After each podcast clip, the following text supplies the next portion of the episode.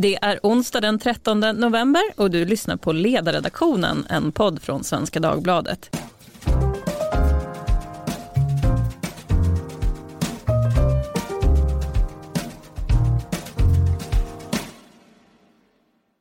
Jag heter Lia Wåhlsten och idag ska vi prata om Liberalerna. Och det gör vi med anledning av att Liberalernas landsmöte drar igång på fredag i Västerås. Västerås det är ju staden som är känd för gurka. Redan i mitten av 1700-talet märkte man att Västerås hade väldigt bra jordmån för någon slags friväxande gurka. Och sedan dess har man ju varit känd för leverans och export av så kallad Västeråsgurka. Men vi ska inte prata om gurka idag utan vi ska prata om landsmötet. Det här blir ju första gången som Liberalerna samlas för att staka ut den nya politiken under Nyamko Sabuni som partiordförande. Men vad är det för inriktning hon ser framför sig och kommer det att betala sig i opinionen? Med mig för att bena i det här har jag en panel med trevligt folk. Vi säger hej till Mats Elsén, opinions och samhällsanalytiker på Novus. Hej! Och jag har med mig också Andreas Eriksson, konsult på Springtime Intellecta, känd för lyssnarna kanske som twittrare under Neo-Andreas. Hej hej! Och med mig sitter också min trägne kumpan Olof Ehrenkrona. Hej. Hej. Ja, Sabuni valdes ju till ny L-ledare i slutet av juni och än så länge har det inte lett till något uppryckning i väljaropinionen. Det här är ju inget konstigt som vi har hört tidigare. För partiledarbyten brukar ju inte påverka opinionen så mycket. Jag tänkte att vi ska börja i en annan ände och den låter så här då. Sabuni var en av de som ville se Ulf Kristersson som statsminister efter valet 2018. Nu är hon högsta höns i partiet och två tunga röster för januariavtalet. Dels gruppledaren Christer Nylander och dels partisekreteraren Maria Arnholm har fått lämna sina uppdrag. Samtidigt har Sabuni gjort plats för de som var öppet kritiska mot avtalet. Johan Persson är nu gruppledare och Mats Persson är tillbaka som ekonomisk politisk talesperson. Kära panel, är Liberalerna på väg bort från januariavtalet? Andreas? Ja, det tror jag att de är. Eh, och jag skulle säga inte bara de, jag tror alla partier är på väg bort från eh, januariavtalet. För att det avtalet var inte början på någon ny, någonting nytt i svensk politik utan snarare den naturliga slutpunkten på en ganska lång process som har pågått i några decennier som jag inte tror har framtiden eh, för sig. Så jag skulle nog säga ja, tillsammans med övriga partier kommer lämna. Olof, vad säger du då? Ja, eh, med en viss tvekan. Ja, och Mats? Ja, både och får jag väl säga i någon sorts eh, liberalt idéarv. Men hon säger själv i DN att vi behöver fundera igenom januariavtalet ett varv till och det kan man väl någonstans se som någon sorts avsiktsförklaring att i alla fall börja fundera på det ett varv till helt enkelt. Och i handlingarna till landsmötet så skriver de så här då. Och det såg jag att hon också sa i DN. Så länge övriga partier i överenskommelsen fullföljer sina åtaganden så är Liberalerna en pålitlig samarbetspartner.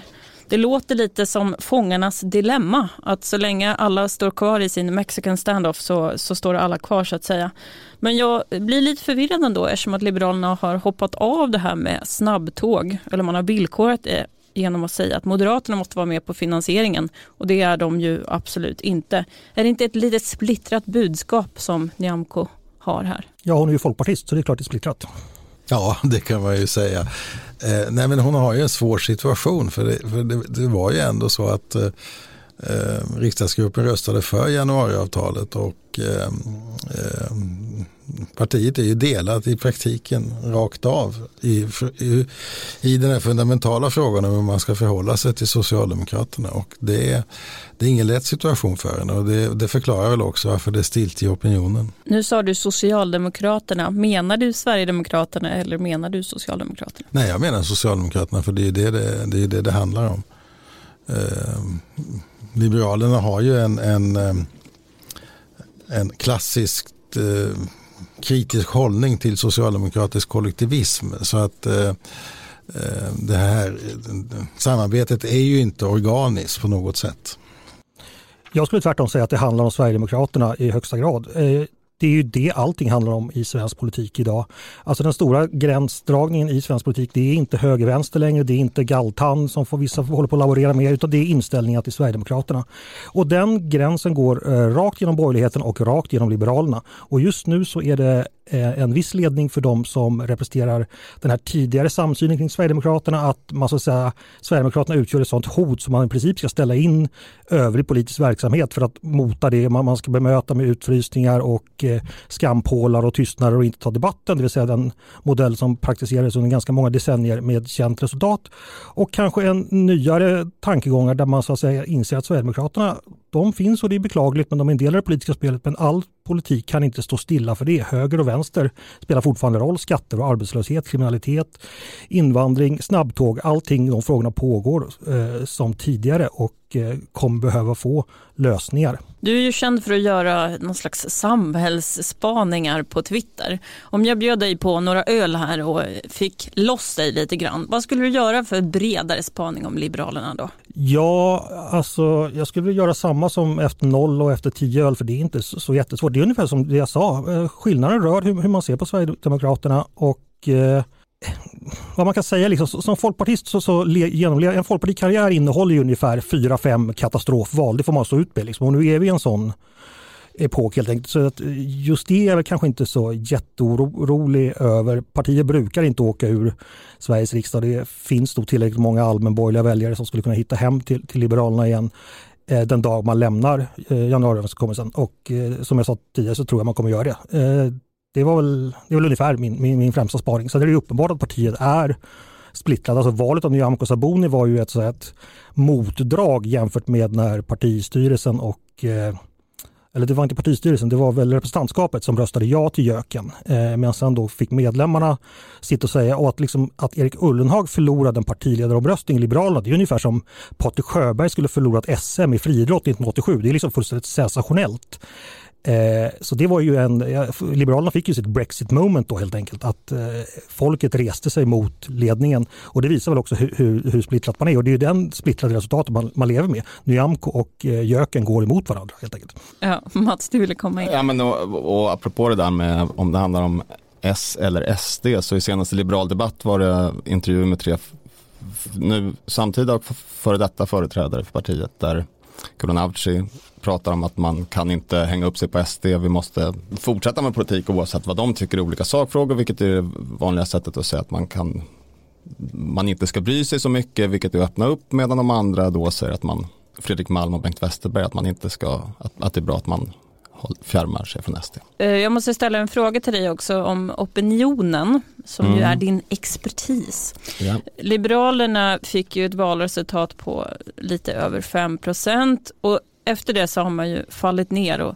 ligger och balanserar eller ligger under riksdagsspärren. Och i senaste Poll of Poll som jag kollar på nu, då hade de 3,7 procent.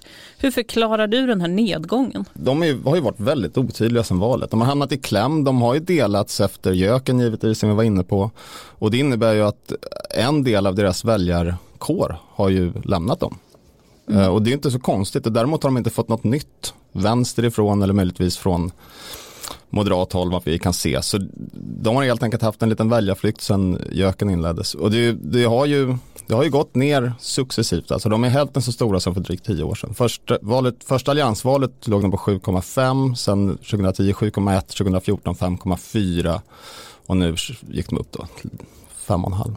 Jag tror det viktigt spanande ska göra det är vilka olika vägar Centern och Liberalerna har tagit, alltså de här två borgerliga partierna som gick in i, i göken tillsammans. Där Centern på ett helt annat sätt, eh, för det första så var man ju helt eniga där när man eh, valde att gå med. Sen hur partiföreträdare har, har uttalat sig, det är bara att titta på sociala medier hur inte bara eh, förtroendevalda utan även tjänstemän numera pratar om Moderaterna på ett sätt som, som liksom inte står vänstern efter. Och det, och det vet vi också att de har dragit väljare som kallar sig vänster. Alltså den utvecklingen har vi inte alls sett inom Liberalerna. Så att Centern och Liberalerna går ju just nu åt två olika håll och eftersom de eh, konkurrerar om delvis samma väljargrupper så är det väl många av dem som kanske står lite mer i mitten eller vänster som har valt Centern före Liberalerna. Antar jag. Eller det kanske du kan bekräfta eh, eller säga emot. Ja men så är det. Men sen har man en annan aspekt också. Det är ju um Alltså, de hoppades ju på en partiledarbyteseffekt, en Savoni-effekt och det, det gör alla partiledare vad de än säger. Um, och alla de bytena som har skett de senaste åren har kommit lite på skam. När vi tittar på partiledarförtroende under perioden man har valt en ny partiledare så har de alltid gått upp väldigt mycket. Sabuni låg på nästan 20 procent precis då hon tillträdde och nu är hon nere på 10 procent.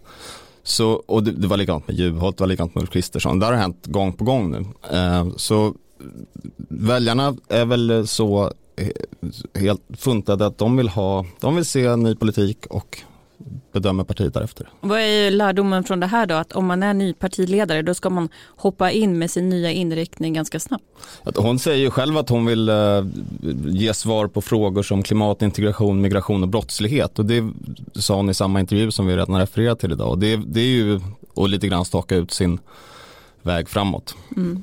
Jag läste också då att hon sa så här eh, att hon trodde att det berodde på uppskruvade förväntningar kring att hon skulle bryta januariavtalet att förtroendet för henne har gått ner så mycket. Så köper ni det då? För jag, jag tror att eh, Andreas har en väldigt viktig poäng här om skillnaden mellan C och L. Eh, och det är lite inne på vad jag sa i den första frågan. För att C vill, C tycker det är naturligt att samarbeta med Socialdemokraterna. Det har man gjort i alla tider. Och det har funnits en stark falang inom Centerpartiet som har varit mycket kritisk till Annie Lööfs eh, liberala eh, sakpolitik och som har sett den som ett hinder för ett samarbete med Socialdemokraterna.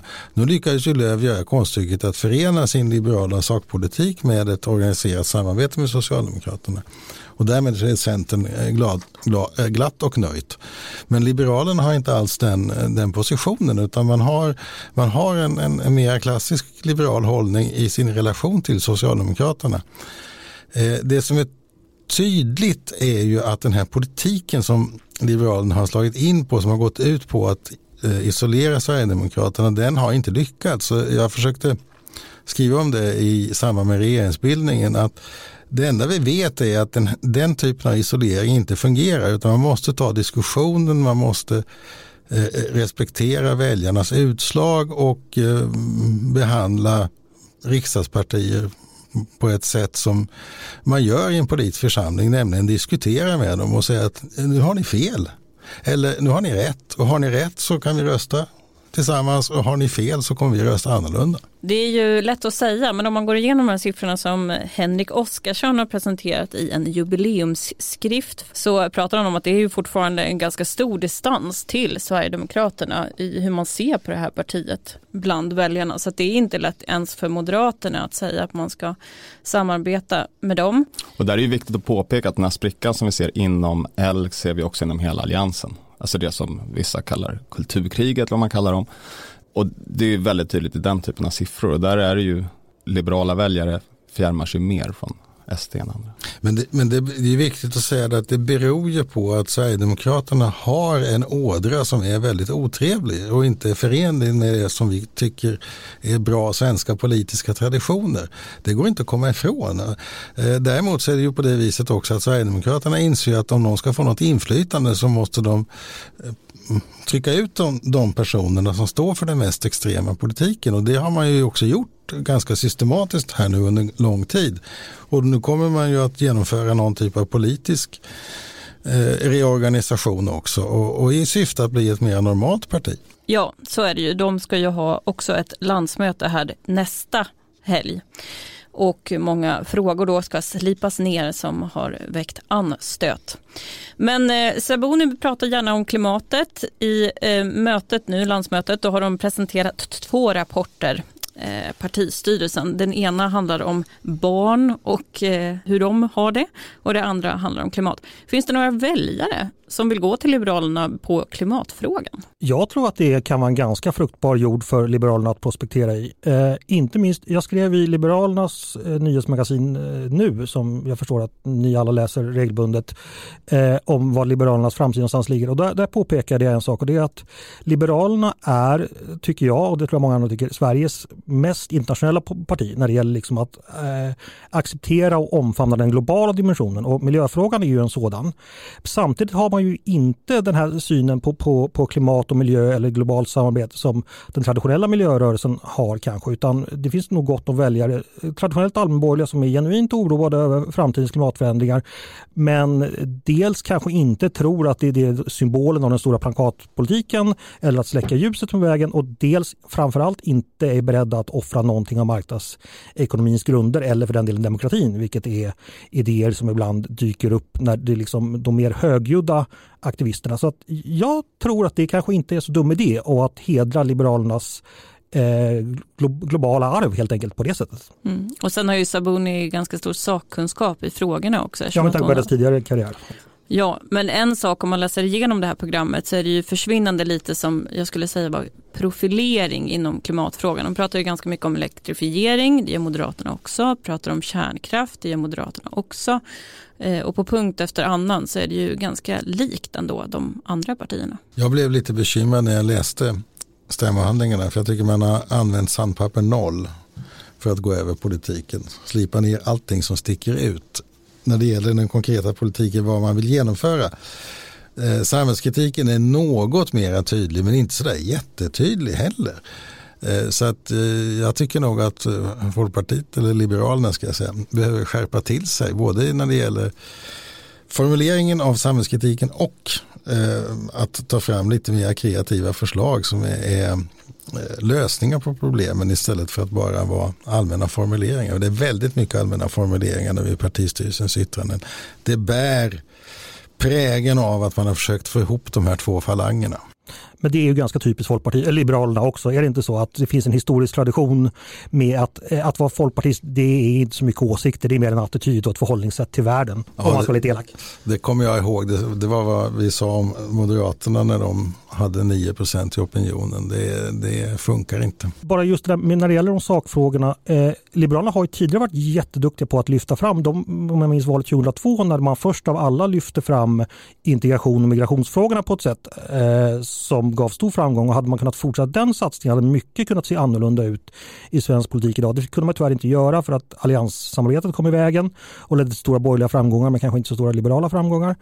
Eh, men sen har man ju försökt hitta, man har använt kärnkraften, det har varit skolan och det har varit euron och det har kanske inte alltid varit så väl valda sakfrågor man har landat i men, men har ju, man har ju försökt i alla fall hitta de där vinnande men, men det verkar ha sinat på sistone, det håller jag med om. En sån sak är ju att de har tappat förtroende i skolfrågan ganska markant om man läser handlingarna. Nu har de rekryterat skoldebattören Isak Skogstad vad tror ni att det där kommer ha för effekt? Är det rätt att stoppa in de starkaste fria rösterna för ens politik in i partirörelsen? Det har ju Liberalerna gjort tidigare i form av Maria Karlshamn vill jag minnas. Eh, jag vet inte om det gick så bra. Det finns väl en risk med det kan man väl säga. Å andra sidan kan man göra som, som Marit Paulsen, det gick ju bra. Så att det är inte omöjligt. Vi kan inte säga om det är bra eller dåligt än med andra ord. Nej, men partierna behöver ju också folk som är profilerade i sakfrågorna. Så att det där är, jag skulle säga att det går åt båda hållen det där. Eh, jag tycker nog att, att eh, det är viktigt att partierna öppnar sig för experter som har eh, en slags allmän identifikation med partiet också. Sen är det ju faktiskt upp till de som, de som tar ett sånt uppdrag att man, då måste man liksom också vara med, med och spela enligt spelets regler någorlunda. Det har väl inte alla gjort alltid. Nej, det kan vara svårt för en fri röst att inordna sig i boxen och förstå de interna strukturerna. Men det kanske är just det de behöver. De inordnas i en alliansbox under många år och tappade väldigt mycket av sitt å ena sidan och andra sidan och fick stå för en, bakom en allianslinje i nästan varenda fråga, vilket gjorde att de blev ganska mycket mindre liksom, vad ska man säga, själsligt folkpartistiska. Det är en viktig aspekt tycker jag som ofta glöms bort att alliansen var ju inte bra för Liberalerna opinionsmässigt. Alltså det var ju fantastiska framgångar för liberala framgångar sakpolitiskt. Alltså vi sänkte skatten och sådär men, men Liberalerna mådde ju inte så jättebra i alliansarbetet och det glömmer man ibland bort. För att försöka komma tillbaka till där vi började kring januariavtalet så ska man ju välja en ny partistyrelse på landsmötet och enligt valberedningens förslag så kommer 11 av partistyrelsens medlemmar sitta kvar men 14 byts ut. En av dem är Anna Starbrink från Stockholm och hon har då sagt att hon tror att hon petas för sina politiska ställningstaganden. Och så här sa hon till Svenska Dagbladet. Man har nog uppfattat mig som lite besvärlig och därför har jag blivit avsatt. Jag var ju väldigt tydlig med att jag ville ha Erik Ullenhag som partiledare. Är det en politisk utrensning som Nyamko nu gör? Jag vet inte eh, om du tittar på mig. Eh, jag har ju varit med i Moderaterna om eh, bland skiftet från Holmberg till Boman. Boman omfamnade ju alla eh, Holmbergs medarbetare, inklusive Carl Bildt. Eh, och tog dem till sig. Eh, och eh, motsvarande skedde väl när, när det var en kamp om partiledarposten mellan Carl Bildt och Ingegerd Troedsson och den, eh, Ingegerd Troedssons främsta vapendragare omfamnades också av Carl Bildt. Så att, där har man haft en annan tradition. N när valet är klart så, så, så använder man allt det humankapital man har. Eh, och, och, mm, Det är väl lite dramatiskt det som jag tycker har skett ändå i, i, i Liberalerna på personsidan. Man ska också komma ihåg att Anna Stabring kanske främst var förknippad med en tidigare ledning. Hon var ju den bland annat som gick ut och främst kritiserade Birgitta Olsson när hon utmanade Jan Björklund om partiledarposten för några år sedan. Så, så att säga, hon har väl kanske tillhört ett äldre etablissemang som ganska naturligt nu har, har börjat bytas ut. Men det lilla jag har hört liksom inifrån Liberalernas inre liv det är väl att det ändå pågår någon form av konsolidering av det som Olof pratar om. Att man pratar med varandra och nu är striden över och nu har man gemensamma intressen. Så att eh, Saboni försöker eh, sträcka ut handen åt en del håll i alla fall. Eh, jag vet inte, eh, det är vad jag har hört, jag är inte säker på det men det finns sådana uppgifter i alla fall och det tror jag skulle vara klokt i så fall. Det finns ju lite stridsfrågor på landsmötet också. Det ska handla om dödshjälp, slöjförbud för barn och förbud mot religiösa skolor. Hur ska man se på de här konflikterna? Ja, det är väl de gamla vanliga inom svensk politik just nu. Ja, men det är ju också det är frågor som är svåra att hantera för liberaler. Det, så är det ju. Eh, jag tycker själv den här frågan om, om, om slöjförbud är väldigt intressant för där finns ju den amerikanska traditionen som säger att man, staten är sekulär och den bryr sig inte om vad någon, någonting av det som sker religiöst i civilsamhället. Och sen har vi den franska som säger att staten är sekulär och har ansvar för att eh, det sekulära upprätthålls, eh, laïcité som det heter i Frankrike, i, i samhället. Och det här är ju då så att man kan säga att en auktoritär liberalism i, Frankrike och en eh, mera frihetlig liberalism i USA. Eh, och de här, här har väl Sverige egentligen, all, eh, egentligen traditionellt kanske valt väg ändå, i, valt den amerikanska vägen. Eh, men i och med de senaste årens migration så har ju då acceptansen för den mer auktoritära liberala eh, ordningen eh, blivit större. Tycker du att det är bra eller dåligt? Eh, jag tycker i grunden inte att det är bra utan jag tycker att man, staten ska inte bestämma hur man ska, hur man ska klä sig. Det är min grundläggande inställning. Det här är väl ett utmärkt eh, tillfälle för Liberalerna att hitta tillbaka till någon sorts å ena sidan och andra sidan. Det är, de kanske inte ska ta ställning rakt av i de här frågorna. Mm. Det, det verkar ju som att de kommer göra det nu ändå och de fattade beslut redan 2017 om att man inte skulle ha fler konfessionella skolor. Men det man ska fatta beslut om nu det är att alla konfessionella inslag på skolorna ska bort. Så du ska alltså kunna fortsätta driva en religiös skola bara du tar bort morgonbön eller lunchbön. Eh, men om du gör det då ska du få tillåtelse att fortsätta driva den här skolan. Och ett etableringsstopp ligger ju också i januariavtalet eh, ska jag säga. Så det finns ju redan där. Andreas, vad tycker du om slöjförbud? Nej, det är naturligtvis ett liberalt perspektiv. Då representerar jag väl kanske den amerikanska varianten. Jag tycker det är katastrofalt ifall svenska liberaler skulle välja att gå den vägen. Jag tror inte heller man kommer göra det. Eh, och bortsett från att det är principiellt fel så tror jag det är en jag tror inte den frågan behöver diskuteras så jättemycket kanske. Det, det, den är inte jag förstår att den är symbol, symbolpolitisk alldeles utmärkt intressant för människor som vill profilera sig men, men, men i människors vardagsliv så kanske den inte är så relevant. Mats, vad finns Liberalernas potentiella väljare nu då? Ja du, 10 000 kronors frågan. eh, nej men de har väl, eh, det finns väl absolut potential att ta höger social, högersossar. Eh, beroende på vilken väg Moderaterna tar så finns det en, eh, en reserv där så att säga på allmänborgerliga väljare som kommer kunna vara lite vilsna. Framöver, eller som säkert redan känner sig ganska vilsna ska jag säga. Och eh, ur KD tror jag nog inte riktigt det finns så stora utsikter att hämta särskilt många. Centern får vi väl se hur de, eh, hur de eh, utvecklar sig. De har ju gått från att vara ett parti som är ganska stridbara i många frågor till att faktiskt inte sticka ut särskilt mycket längre i många frågor. Det beror ju delvis på att de har fått igenom mycket i januariöverenskommelsen. Får jag fråga en sak, vad tror du om att ta SD-väljare? Är det någon möjlighet som Liberalerna skulle kunna ha? Det finns, det, finns det ju många. Det tror jag är svårt. Det är på tok för många partier som redan bygger mycket av sin strategi på att ta dem.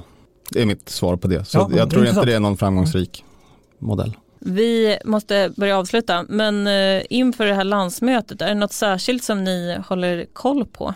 Det är intressant att man ska ha landsmöte i Västerås, det har man nästan alltid.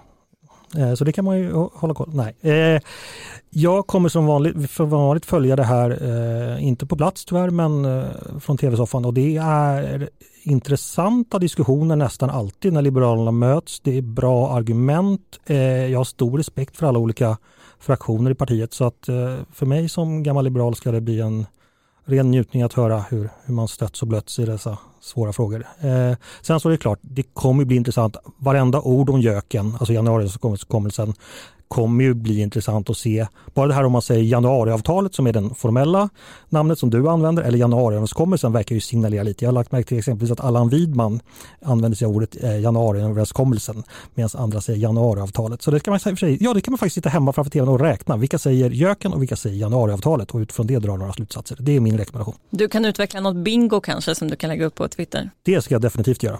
Ja, Mats? Jag kommer hålla utkik efter uh, att någon på allvar börjar diskutera frågan om hur upphandlingar sköts. För jag tror att det kommer bli en, jag hoppas att det blir en viktig och väl debatterad fråga inför kommande val. Jag ska säga också att Anna Starbrink hon är ju här i Stockholm och representerar då den här Ullenhagfalangen, Men hon menar att det var just på punkten med sjukvårdspolitiken, apropå upphandlingar, som eh, gränsen mot Sverigedemokraterna blir så otroligt tydlig. Det har hon skrivit i en debattartikel i Aftonbladet.